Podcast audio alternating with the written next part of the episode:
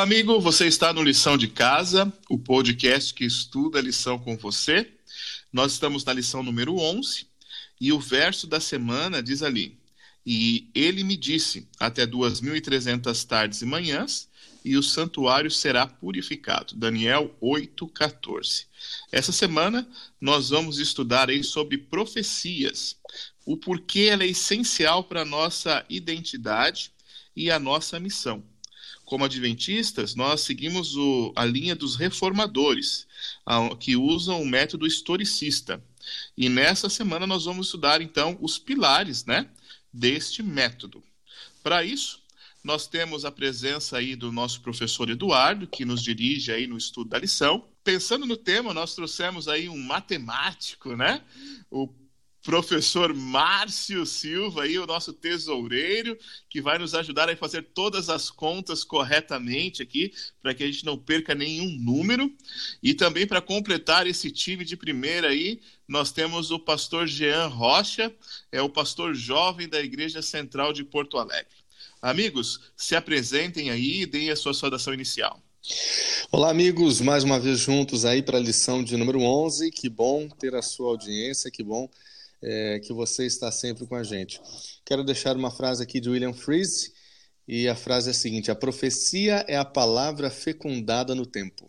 Olá, querido ouvinte, é muito bom estar aqui com vocês. E a frase que eu destaco na lição dessa semana foi dita pelo mestre dos mestres, Jesus de Nazaré, é, registrada em João 14, 29.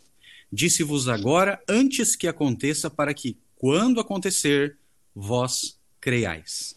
Olá, amigos! É muito bom estar com vocês. Aqui é o pastor Jean. E a frase que eu quero deixar para vocês nessa, nesse estudo de hoje é de William Johnson. Ele diz assim: A presciência divina revela a trajetória do futuro.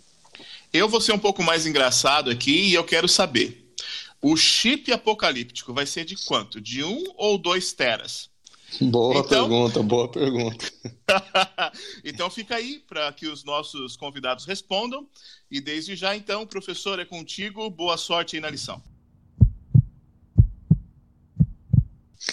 Valeu, Douglas. Hoje eu tenho certeza que nós teremos aí uma boa lição, bom bate-papo. O tema da lição é muito importante, como o Douglas falou, para a nossa compreensão da identidade e da missão do movimento adventista, né?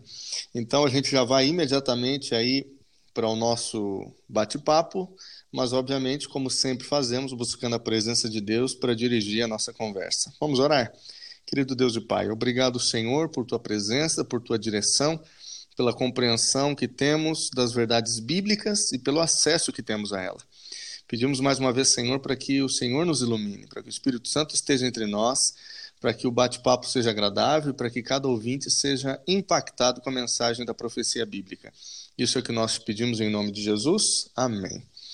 Muito bem, amigos, é, esse é um tema importantíssimo, né? Então, como o Douglas falou aí, esta semana a lição de número 11 e o objetivo é justamente nós estudarmos aí os pilares né, da interpretação profética historicista.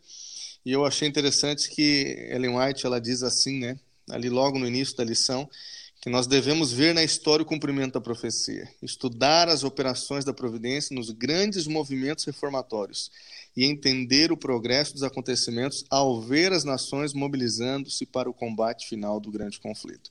Nós estamos passando por um momento aí, é, Márcio e, e Jean, que é um momento de pandemia e, e obviamente que os movimentos religiosos, as denominações compreendem momentos assim de crise é, de maneira diferente, né? É, e, e, e, logicamente que a lição dessa semana chama ainda mais a atenção, justamente pelo momento que a gente está vivendo. Agora, como muito foi bem dito na, na, na introdução ali, é, a maneira como os adventistas do sétimo dia interpretam as profecias bíblicas é através do historicismo, né, que é justamente a compreensão de que a, a profecia, as principais profecias da Bíblia, elas elas seguem uma, uma linha, né? uma linha histórica que não tem interrupções, que pode ser compreendida a partir dos relatos históricos, a partir do desenrolar da história, né? Afinal de contas, essa é a maneira como a própria Bíblia se interpreta, né? Eu já quero chamar aqui para discussão, para o nosso bate-papo, Márcio. É, Márcio, aí daquilo que a gente é, conhece da Bíblia, daquilo que a gente estuda através do, do, do método historicista de interpretar as profecias, quando a gente vai para Daniel capítulo 2, 27 a 45, quando a gente vai para Daniel capítulo 7, Daniel capítulo 8, dá para a gente entender que Daniel utilizou é, é, o historicismo para interpretar as profecias? Ou será que de repente ele utilizou um pouco de cada? Em Daniel 2 utilizou o historicismo, em Daniel 7, 8 utilizou outras é, é, estratégias? Enfim, o que, que você pensa? Então, professor, é muito boa a pergunta, uma vez que a Bíblia ela é conhecida como um livro de muita coerência. Você encontra coerência de capa a capa dentro deste livro milenar, mas importantíssimo e atualíssimo para os nossos dias. Porém, há pessoas que entendem que nós podemos ter mais de um método de interpretação mesmo considerando que o método de interpretação de toda a palavra de Deus é um método historicista. Daniel, tanto no capítulo 2 quanto nos capítulos 7 e 8, ele interpretou da mesma maneira, de forma de, de maneira que conhecemos hoje como é, uma maneira historicista, ou seja, é, as profecias vão se cumprindo ao longo da história. E eu escolhi a frase de Jesus de aquela frase de efeito é, que eu coloquei no início, por quê? Porque nós precisamos entender que Jesus, quando ele fala a respeito de uma profecia, ele, ele, ele faz aquela análise de que primeiro o profeta fala e depois a coisa acontece, mas você não vai dando jeitinho para a profecia acontecer. Você simplesmente você interpreta da mesma maneira que a Bíblia já utilizava e você continua interpretando sem invenções, sem modismos e principalmente sem você colocar, é, adequar as suas crenças à profecia. Isso é uma coisa que pode ser muito perigosa. Agora, o que, o que eu acho interessante é que, obviamente, Daniel precisou aceitar a, a profecia é, com muita fé, né? com muita fé, porque a, a compreensão que ele tinha era da cabeça da estátua né? E a cabeça representava Nabucodonosor e, e o reinado de, é, de Babilônia, né? Agora, imagina nós, na, na circunstância que nos encontramos, nós já conseguimos ter um vislumbre completo da estátua, né? faltando apenas a, a última parte da, da profecia, para nós se torna muito mais claro né? É, ver que, de fato, aquilo que Daniel escreveu e a percepção que ele teve estava correta, porque justamente depois de Babilônia vem a, a, a, a perdão, os Medos e Persas. Média e né? Pérsia. Depois dos Medos e Persas vem a Grécia, depois vem a Roma, né? É, a Roma Império, né? Depois vem a Roma Papal. Então, assim, hoje a gente consegue ter uma visão, e aquilo que você acabou de dizer, com clareza, de que de fato a profecia se desenrolou de forma histórica de, e, e, assim de forma muito linear, né, Jean? Professor, e, e dentro desse pensamento que tu tá estava explanando, é bastante interessante a gente olhar para o capítulo 2 de Daniel e a gente vai perceber que, por exemplo, a partir do verso 31, vai, vão haver diversos marcadores temporais que Daniel vai descrevendo ali a, a estátua, os elementos dela, e vai ter algumas palavras, como, por exemplo, depois, a seguir, outro. Vai depois, no verso 44, vai descrever um, um, um aspecto da estátua que envolve o futuro. E Daniel vai descrever que naqueles dias desses reis, o Deus do céu se levantará e etc. E, e, é, e é, bastante importante para os nossos amigos que estão nos ouvindo o seguinte, né? A Bíblia, ela não, não trabalha métodos, né? Hoje, com, com os estudos dos, das pessoas aí, os estudiosos de teologia, etc., que vão elaborar métodos para interpretar a Bíblia, para entender a Bíblia. Mas Daniel, por exemplo, ele não está recebendo o um método de Deus aqui. Ele recebe uma visão, essa visão nem, ele nem vai descrever assim, o significado dela no capítulo 2, mas Nabucodonosor vai entender que aquilo ali tem a ver com ele, com o contexto dele, etc. E no capítulo 3 ele vai fazer uma estátua de ouro. E aí vai ser bastante curioso, que ele vai usar o primeiro elemento da, da estátua do capítulo 2, só que prolongado. Parece que ele diz assim, olha, eu, eu, eu entendi que essa visão que, que, que eu recebi, esse sonho, o meu reino ele vai passar. Mas no capítulo 3, eu ousadamente eu vou criar uma estátua puramente de ouro para dizer assim, olha, o meu reino vai, vai permanecer. Só que a única coisa que permanece na história não são os reinos humanos, mas é o reino de Deus. E esse vai ser uma, uma declaração muito importante do capítulo 2 de Daniel. Muito bem. Aproveitar que você comentou, eu já vou te, te abordar novamente aqui, Jean, porque a lição vai avançando em um outro princípio muito importante para a nossa compreensão da, das profecias. Né? Quando a gente vai ali para Números capítulo 14, a gente percebe que Deus fez para Moisés uma, uma profecia, né? falando sobre ali o grupo dos, dos espias que, que trouxeram é, notícias é, nada animadoras, né? E ele fala aí o, a respeito do tempo que, que o povo permaneceria no deserto, e ele faz justamente essa comparação dia a ano, que é um dos, um dos alicerces para a gente ter essa compreensão do princípio dia a ano, né? Ele fala ali, ele profetiza que o número de dias que os espias ficaram espiando a terra, é, cada dia representando um ano do período que eles permaneceriam no deserto. Né? Claro que tem também Ezequiel, capítulo 4, que fala sobre isso, Agora, é, que, que maluquice é essa aí, Jean? Tá? De repente, para alguém que está ouvindo o nosso podcast aí e talvez não tenha tanta familiaridade com a Bíblia, é, é real esse negócio de algumas profecias aí que a gente, em vez de contar os dias, tem que é, é, é imaginar que cada dia simboliza um ano, é isso mesmo?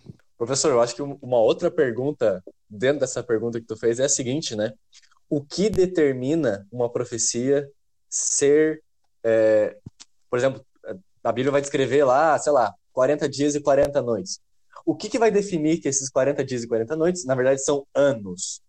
E eu acho que essa vai ser um grande ponto da, da lição da semana, pelo seguinte: os autores bíblicos que legitimam essa interpretação e eles vão escrever dentro de um contexto que a gente vai precisar interpretar dentro desse contexto. Então, por que, que essa discussão vai ser importante? Porque em Daniel 7, em Daniel 8, Apocalipse 11, Apocalipse 12, Apocalipse 13, a gente vai ver diversos processos temporais, ou melhor, descrições de tempo dentro das profecias, que aparentemente vão ser coisas bem prolongadas. Aparentemente. Mas o que, que vai definir? O contexto. Então, por exemplo, ali em Números em Ezequiel, a gente vai perceber que Números, por exemplo, vai estar descrevendo ali a relação de 12 espias, né? Vão lá e vão, vão trazer o, o discurso deles, tararau, e vão dizer ali que, do, a mesma forma como houve 40 dias dentro do processo ali e tal, que eles foram investigando e foi acontecendo, o povo sofreria 40 anos de peregrinação dentro do deserto. E, e, e, é interessante que, que isso vai nos trazer uma curiosidade do seguinte: um dia dentro do, da, da profecia vai ter uma equivalência com um ano. Então, da mesma forma como eles ficaram 40 dias em todo aquele processo, o povo ficaria, ficaria 40 anos. Transplantando esse princípio para as profecias, a gente vai perceber, por exemplo, numa delas, né, dos é, 1260 dias lá de Apocalipse, não tem como ser apenas dias. É um tempo muito curto para que alguma daquelas das evidências textuais ali envolvendo a besta, envolvendo e tal, é muito pequeno. Então, aplicando esse método, a gente percebe que 1260 anos, cara, é tempo pra caramba para que muita coisa ocorra e para que de alguma forma Deus coloque a história sendo escrita e Deus se revelando e o povo dele também sendo cuidado e zelado durante todo esse tempo. Muito bom, muito bom, Jean. Você falou aí sobre os longos períodos de tempo, né? Quando a gente analisa é, esses dias de forma literal, de fato eles não encontram um cumprimento na profecia, né? Mas quando a gente aplica o princípio de ano, eles se encaixam perfeitamente na profecia, é, é algo extraordinário, né? Mas que outros dois elementos aí que você poderia elencar para a gente que é, apoiariam a utilização do princípio de ano? Professor, acho que o, o primeiro é a natureza simbólica, né? Em que a passagem, o texto, ele está inserido. Por exemplo, lá em Apocalipse 13, vai descrever vários aspectos sobre a besta com um caráter, um caráter muito simbólico, né?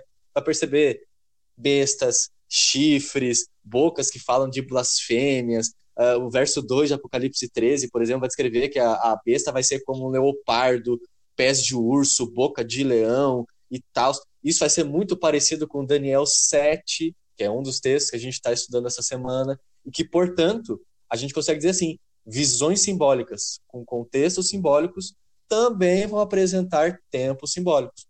E aí, a partir disso, a gente vai conseguindo entender a profecia como reinos acontecendo de maneira é, temporal, com algum certo um aspecto de tempo aí prolongado, das ações muito bom, de Deus muito bom. da história. Que bacana você que está ouvindo a gente aí ter a, a percepção que a gente também está tendo de que Deus ele, ele de fato pensou e organizou tudo, né? Nas escrituras, as profecias para que realmente aqueles que buscam entendimento possam compreender, possam decifrar esses, esses textos bíblicos proféticos. Isso é, é extremamente relevante para a nossa fé. Agora avançando um pouquinho aqui, é, durante muito tempo os próprios reformadores, diz a, o nosso, a nossa lição aqui, o nosso guia de estudos, né? É, eles identificam aí o poder do chifre pequeno, que nós encontramos em Daniel 7 e Daniel 8, como a igreja romana. Há elementos para isso. Né? Daniel capítulo 7, Daniel capítulo 8, quando a gente analisa ali a primeira parte, os primeiros versos, né? É, os primeiros ali, os 25 versos de Daniel 7 e os 13 primeiros versos de, Daniel capítulo 8, dá para a gente entender, sim, e, e, essa é a minha pergunta aqui, já quero chamar o Márcio de novo para o nosso bate-papo, porque nós encontramos aqui, Márcio, algumas características né, deste, deste chifre pequeno. Né? E, e, a pergunta que eu quero te fazer é justamente essa. É, é dá para a gente entender nesses dois capítulos aqui que, que ou melhor, vou reformular aqui a minha pergunta. É, que reino, né, ou a que se refere, ou a quem se refere esta profecia do chifre pequeno. Quem é esse chifre pequeno tão discutido ao longo dos, dos últimos séculos aí por, por reformadores, né, por teólogos, etc. e tal? Dá para a gente definir quem é esse reino aqui? Então, professor, dá, dá para definir sim. Até porque, tanto em Daniel 7 quanto em Daniel 8, a gente encontra sete características é, que mostram que este chifre pequeno ele tem é, esse poder, é, ele é diferente dos anteriores, é, ele tem características bem distintas dos, dos reinos anteriores e a gente pode chegar à conclusão de que ele não é um reino. Mas só, só um detalhezinho, mas... Márcio, é, você está me dizendo aí que tem sete elementos que caracterizam o, o, chifre pequeno, mas esses sete elementos estão no capítulo 7 e no capítulo 8? Exatamente. Na verdade, são sete características comuns entre as descrições encontradas em Daniel 7 e em Daniel 8. Podemos citar, por exemplo, que ambos são descritos como chifre, ambos são poderes perseguidores, ambos são blasfemos e exaltam a si mesmos, ambos têm como alvo o povo de Deus, ambos têm aspectos de sua atividade descritos pelo tempo profético e ambos se estendem até o fim dos tempos. Aliás, esse foi o sexto, né? E o sétimo e último, ambos devem ser destruídos de maneira sobrenatural. É, é um, um, um ente, é uma entidade, é um poder que persiste por muito tempo. É, e a gente, né, como foi colocado, bem colocado pelo nosso professor Eduardo, é, desde a reforma, desde os reformadores, é, nós entendemos que este poderio trata-se da Igreja Romana. Pastor Douglas. Então, Márcio, é, ao estudar aqui a questão do chifre pequeno, a gente vê que quando a gente viu aqui que os, os reformadores, os protestantes, né, desde a época de Lutero já identificavam que era a igreja romana esse chifre pequeno pelas suas características, né? E aí surgiu um movimento é, de tentar tirar o foco da igreja romana. E aí surgiam teorias e, e sabe, não teorias, mas assim, é, soluções para esse chifre pequeno, né? Tentaram jogar para o passado, tentaram jogar para o presente. Então, assim, eles tentaram de tudo no futuro, tentaram de tudo, de tudo para tirar o foco. Uma dessas é, filosofias, vamos dizer assim, porque não tem nada de teologia, filosofia pura, é falar, por exemplo, que o chifre pequeno é o anticristo que vai surgir e tal, e aí você vê aí a, a, a teologia dos deixados para trás, que a gente vê, né, que tem até novela rodando por aí sobre isso, né, então você vê que, assim, há toda uma, uma divulgação no meio protestante que, na verdade, tem fundo católico com o objetivo de tirar o foco da Igreja Católica. Olha o contraste absurdo, né? Igrejas protestantes que usam argumentos católicos para conseguir tirar o foco da Igreja Católica. Aí você fala assim, mas como que isso aí tomou corpo desse jeito? Simples. A Bíblia do rei James foi a Bíblia mais difundida aí por todo mundo na sua época. Foi a Bíblia mais popularizada. E junto com ela veio as notas de rodapé. Por isso que eu sou contra a Bíblia com nota de rodapé. Eu já usei? Já mas eu sou totalmente contra. Se você pegar a minha Bíblia, você vai ver que ela está toda anotada. São as minhas notas de rodapé, de acordo com a doutrina que eu acredito. Agora o cara pensa assim: não, eu tô grandão, vou comprar uma Bíblia aí com todas as notas embaixo. Se não for a Bíblia Andrews, cara, você está perdido.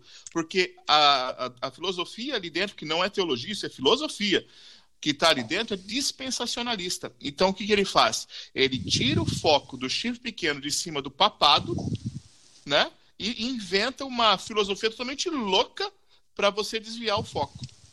Não é isso aí, Márcio? Meu amigo Douglas, estás correto no teu raciocínio, mas tem um detalhe importante que precisamos levar em consideração e é por isso que nós precisamos estudar estudar profundamente a palavra de Deus para não cair em erros desse tipo erros que interpretam de maneira equivocada aquilo que a palavra de Deus está tentando nos dizer, está é, de maneira clara muitas vezes. O próprio Jesus nos ajudou com interpretações a respeito é, de profetas e suas profecias. Agora, hoje em dia, nós vivemos uma guerra de narrativas muito fortes. É, em pleno século XXI, vivemos num momento onde muitas vezes não, não é nem válido aquilo que é provado, é, é válido aquilo que é a narrativa que eu prefiro. E com a palavra de Deus, infelizmente, não é muito diferente. As pessoas É o têm carisma, paixões. né? Assim, ó, eu sou carismático, eu, eu acredito Isso. em você. Exato. Mas não é assim, a Bíblia não. A Bíblia não diz Pois isso. então, eu vou dar um exemplo assim de pregadores de internet, né? Pregadores de internet. Às vezes o método de interpretação deles nem é o método bíblico, mas de alguma forma eles são carismáticos, de alguma forma eles são. A, a gente aqui no, no Rio Grande do Sul, a gente usa uma, uma é, uma expressão muito peculiar nossa, né? São trovadores. São pessoas que têm uma boa lábia, têm uma boa retórica e elas acabam é, arrebanhando certas pessoas. Engraçado que as características normalmente são parecidas dessas pessoas, né? É uma certa revolta contra pastores e, e liderança da igreja, é um, é, um, é um certo exaltar do ser humano que é um exímio pregador, que é uma pessoa maravilhosa, mas no meio de toda essa narrativa, eu pergunto: onde é que está interpretação coerente, bíblica, aquilo que realmente importa? E aqui na lição fica muito claro, né? É, é, é fácil, até no meio evangélico, é, desfazer aquilo que o papado, a Igreja Católica fez. Mas o que eles fizeram está na, tá, tá na história, não tem como desfazer. E aquilo que o chifre pequeno faz é muito peculiar, é muito determinante. Ele, ele, exalta palavras contra o Altíssimo, ele se engrandece até o príncipe do exército, ou seja, ele usurpa a função de Jesus, ele ousa substituir, né?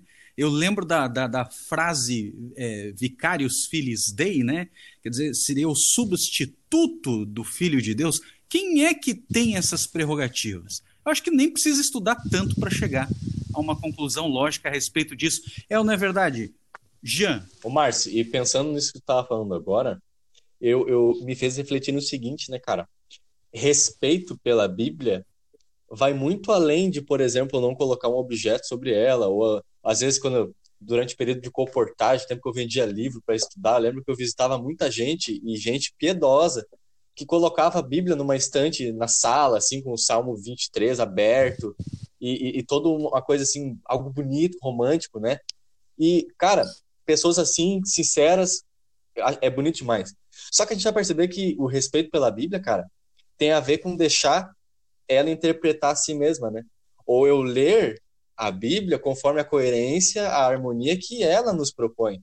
Então a gente vai perceber que todo esse contexto de diversas metodologias, seja colocar as profecias para o passado, para o futuro, ou até alguns movimentos críticos que vão uh, ocorrer aí com, com, o iluminismo alemão e tal, e o pessoal vai desconsiderar todas as questões históricas da Bíblia e até proféticas, cara, a gente vai perceber que a Bíblia é um livro histórico.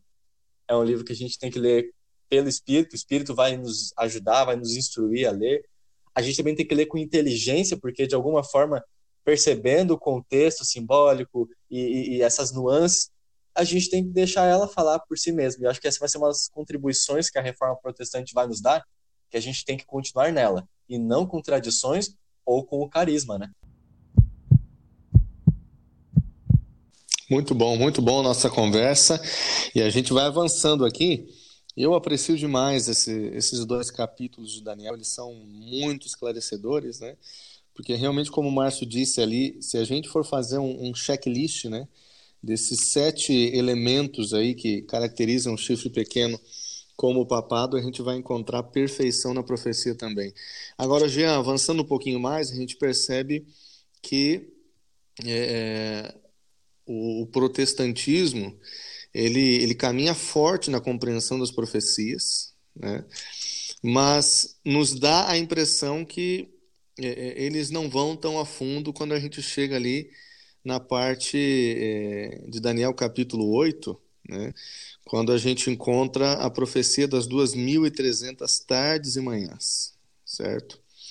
É, meu amigo, você percebeu ali que Daniel capítulo 7 e Daniel capítulo 8, eles nos apresentam assim uma cena de um juízo, né? É, e os livros são abertos, etc e tal. Qual a relevância que a gente, assim, como um, um movimento adventista do sétimo dia, porque aí a gente pode até fazer menção aqui à relevância, a grande relevância do movimento liderado por Guilherme Miller, né? É, ali pós 1800, né? É, qual a relevância né, da, da, dos estudos de Guilherme Miller, daquele movimento, e aí a gente chega nessa, é, nessa questão das 2.300 tardes e manhãs. Dudu, eu acho que a primeira contribuição que o movimento adventista ele faz dentro de todo esse contexto das profecias, cara, é continuar com essa pegada histórica. Guilherme Miller e outros estudiosos da, do movimento adventista, cara, eles vão fazer questão de criar uma hermenêutica, essa palavra é importante na teologia, mas um conjunto de, de regras para interpretar a profecia, cara, baseado na história, baseado na Bíblia, na interpretação dela mesma, de si própria, é, sem a questão da tradição por trás, mas de uma maneira coerente. E, cara, eles vão olhar para Daniel 8 de uma maneira muito especial. E eu acho que eu, eu quero trazer aqui uma, algo diferente também, pelo seguinte, quando a gente olha o capítulo 7, a gente vai perceber que a, a, a visão ela vai sendo desenvolvida, e até o Márcio leu para a gente antes, de cara, o chifre pequeno ele vai aparecer, ele vai perseguir os santos, vai ter opressão, vai ter guerra, vai ter morte, o reino de Deus vai prevalecer. Só que Daniel ele não entende a visão. E aí no verso 28 vai dizer que os pensamentos dele o perturbaram. E diante de todo esse, esse movimento de perturbação, do cara não entender o que está acontecendo, vem uma outra profecia no capítulo 8 que ele também não não entende muita coisa, vai precisar de um anjo explicar algum, algumas, alguns aspectos dessa profecia. E, cara, o que me chama a atenção é o seguinte: diante da perseguição, diante de um chifre pequeno, vai aparecer uma história de juízo.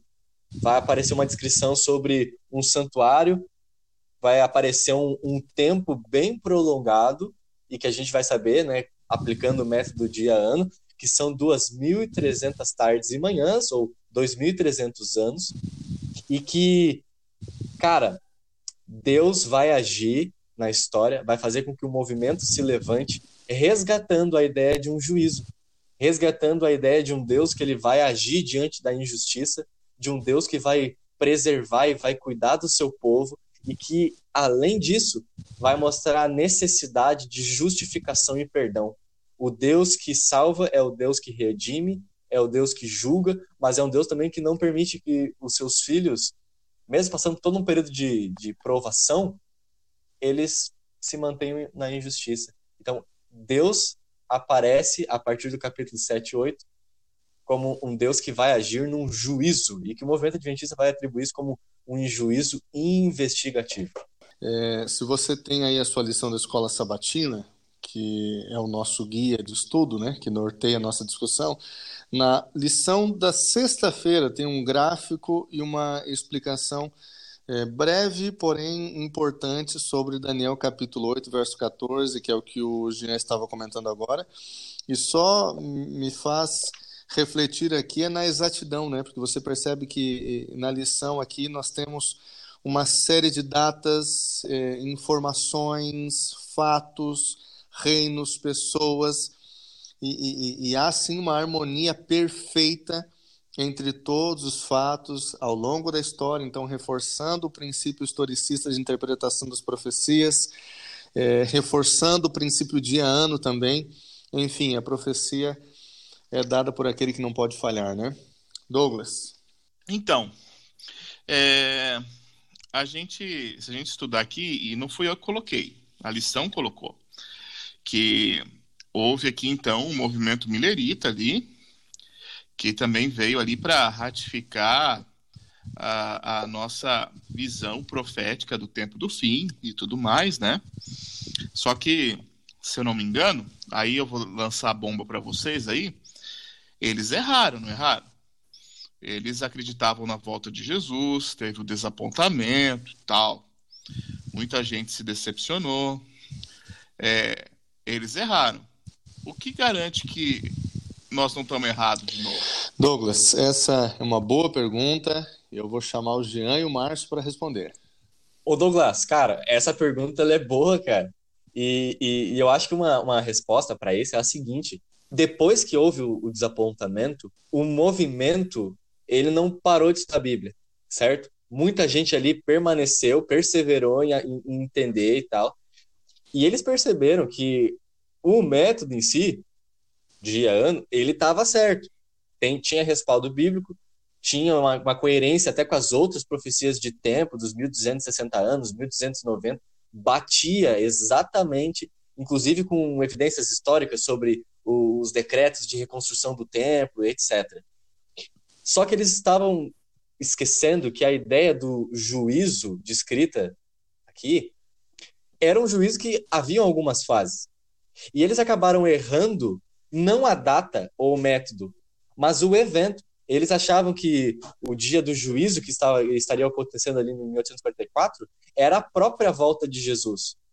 No entanto, eles não perceberam que o dia da expiação, Yom Kippur, dentro do contexto de Israel, é, tinha a ver com a entrada do sacerdote ali dentro do santuário, fazia todos aqueles procedimentos, etc. E aquilo é, tinha um, um, caráter simbólico apresentando um, um futuro do seguinte: 1844 começa o tempo do fim e não o fim. As garantias que a gente tem sobre esse, esse, esse evento e tal é justamente na coerência bíblica e harmônica. Eles erraram o que estava acontecendo em 1854, mas o método em si, ele torna-se digno de atenção, de valor, justamente por toda coerência e harmonia bíblica. Ô, gurizada, deixa então eu, eu, eu até recapitular aqui uma coisa, para deixar mais claro, é importante que 1798, a galera já entende que o tempo do fim ele, ele inicia. O Papa é preso, todo aquele período do chifre pequeno é descrito e também de outras profecias de, do, de Apocalipse 11 e 12. Então, em 1844, eles só vão se perder ali no evento. Eles não lembravam e eles estudaram, reconheceram o erro e percebendo que, da mesma forma como o, o, o sacerdote, o sumo sacerdote, ele passava do, do lugar santo para o santíssimo, eles perceberam que o ministério sacerdotal de Jesus, que já tinha ocorrido ali logo que ele ascendeu aos céus, agora teria uma nova fase. Que fase é essa? Uma fase de um juízo Muito bom, muito bom, Jean. E, e, é muito importante essa, essa compreensão ali de, de 1844, porque é, é, bem como você disse, né? O movimento não para, claro que alguns abandonam a fé, outros voltam para suas antigas igrejas, mas há um grupo ali que permanece firme e forte na compreensão e eles entendem aonde é que estava o erro deles, né? Mas eles compreendem assim a, a, o momento que, que o momento profético que, que, se, que se estava iniciando, justamente a partir de uma visão é, é, do santuário do Antigo Testamento, né? Como, como um tipo, enfim, do, do, do, do santuário que existe no céu. Então, há essa compreensão muito importante. Vamos avançar aqui, porque a gente já vai encerrar o nosso bate-papo e tem alguns detalhezinhos importantes aqui. E eu quero agora é, perguntar aí para vocês, né? Porque é, às vezes a gente, quando vai explicar alguma coisa, né, a gente tem o costume de dizer assim, né? Olha, o, o Márcio, é tipo assim, né?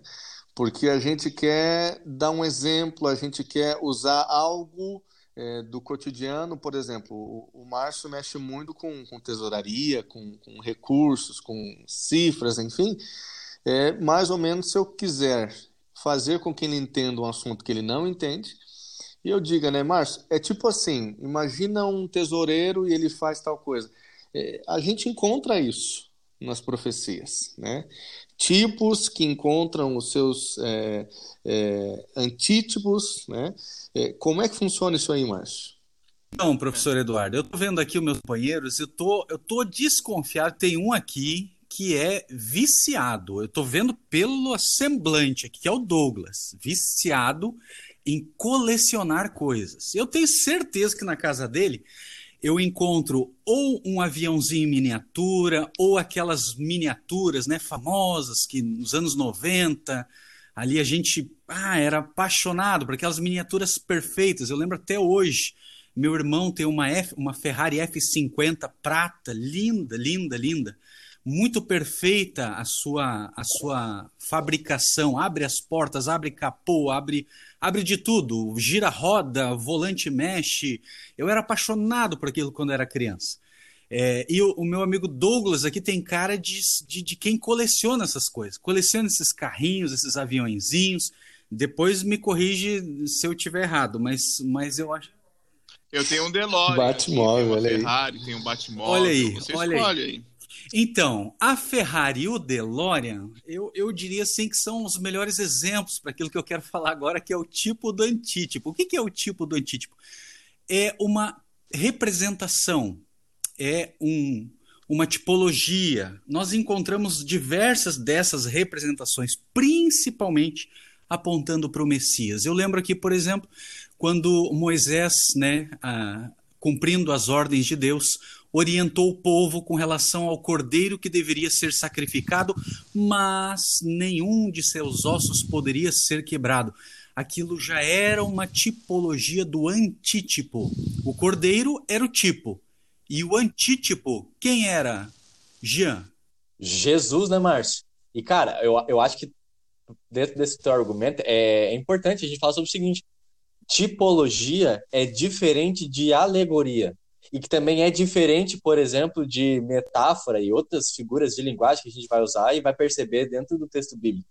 Cara, alegoria, por exemplo, vai ser um método grego de interpretação que vai ser muito famoso ao longo da história, que a galera olhava para o texto bíblico e, e, eles percebiam que existiam significados ocultos ou significados mais espirituais.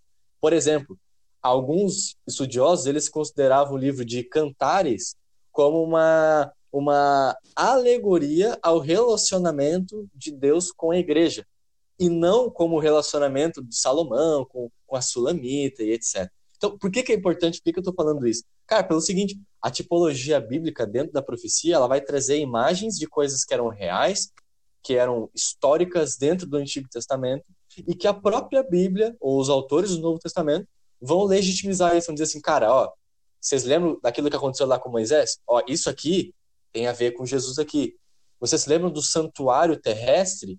Beleza, esse santuário terrestre, é, ele é um, um tipo, ele é uma sombra de algo que é maior, que tem um contexto com a, com a vida de Jesus, com a ação de Jesus na história, e que um e outro existem. Existe um significado espiritual, mas também existe um significado histórico. Eu acho que isso é importante para a gente contribuir para os nossos amigos que vão estudar agora aqui e estão acompanhando com a gente, né? Gostei da observação é, e eu faria até um paralelo, já que utilizei, ah, num primeiro momento, é, a, a, tipologia do, da, das miniaturas de carros e de, de aviões, eu acho que é, é, é esse teu, essa tua fala última, ela lembra um colecionador, por exemplo, de espaçonaves. Isso não é um tipo, isso é uma alegoria, não é um tipo de antítipo. Eu tenho várias aqui, então, então não, não resolve, né? Muito bom, muito bom. Olha, galera, a gente precisa encerrar. Por mais que não queiramos, é necessário. É, a gente encontra alguns bons exemplos aqui, né? Na Bíblia de tipo e antítipo, mas a, a, a, os argumentos de vocês me fizeram pensar um pouquinho na lição de quarta-feira e também na lição de sexta-feira, porque de certa maneira é justamente esse essa questão da tipologia como profecia que nos dá assim a chave para compreender melhor é, a questão da profecia das 2.300 tardes e manhãs, uma vez que o santuário terrestre ele é um tipo, né? É um tipo que tem como objetivo apontar para o santuário celestial e para o plano da salvação como um todo, né? Amigos, eu acho que a gente conseguiu bater aqui um bom papo, ter uma boa conversa sobre os assuntos principais dessa lição. Eu vou pedir que cada um de vocês aí, junto comigo, é, façamos assim um, uma, uma última conclusão, um uma última frase, um último pensamento que resuma um pouquinho daquilo que é assim o, o sumo daquilo que ficou para você nessa semana, tá certo? E eu quero começar aqui a, a minha, minha última consideração é, falando justamente sobre a perfeição dessa profecia, e, em especial a sexta-feira avança um pouquinho mais na compreensão da lição de quarta-feira, da, da profecia das 2.300 tardes e manhãs, mas eu quero avançar um pouquinho mais além de 1844, quero passar pelo período que nós estamos vivendo e quero chegar na profecia mais linda e bela da Bíblia, é, que é a profecia da volta de Jesus. E eu começo a imaginar assim um pouquinho daquilo que Moisés pede para Deus, né? Senhor, eu quero te ver, me, me, permita contemplar a tua face, pelo menos em um momento, né?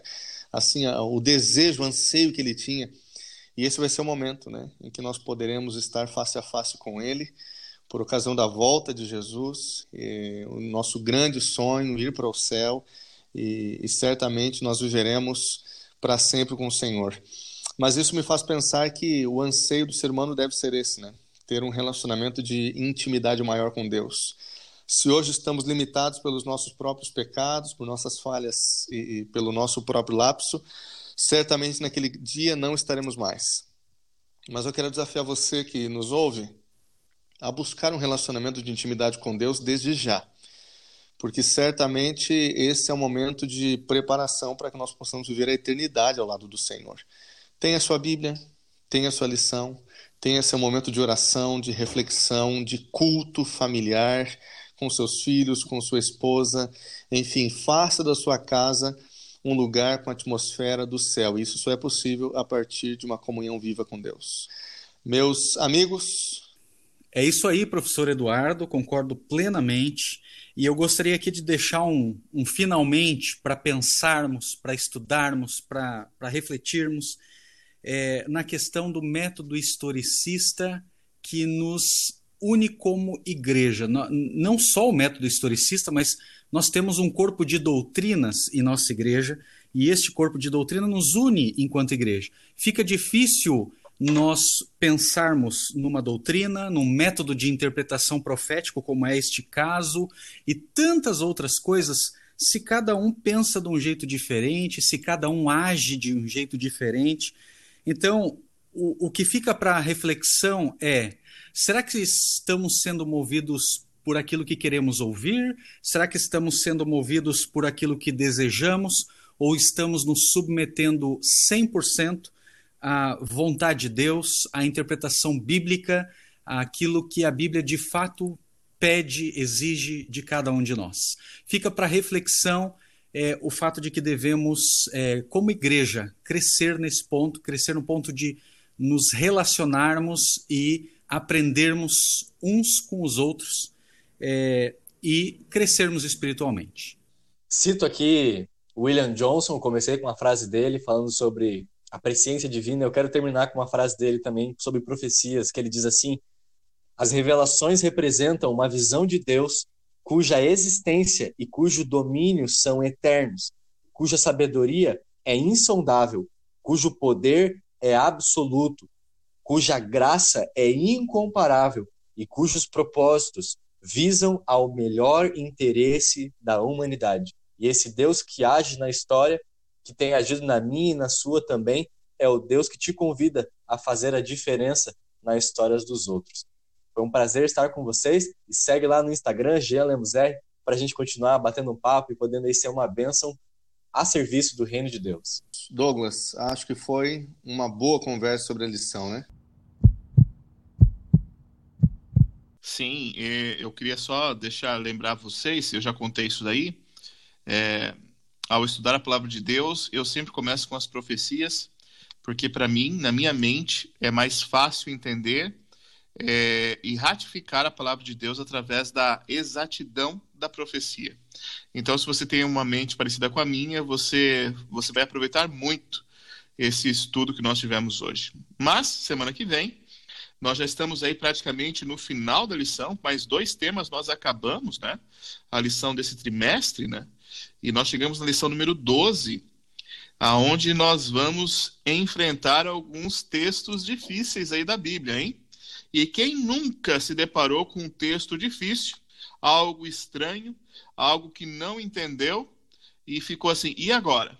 Para onde eu vou? Citando aí um poema antigo, né? E agora, José? O que, que nós vamos fazer, né?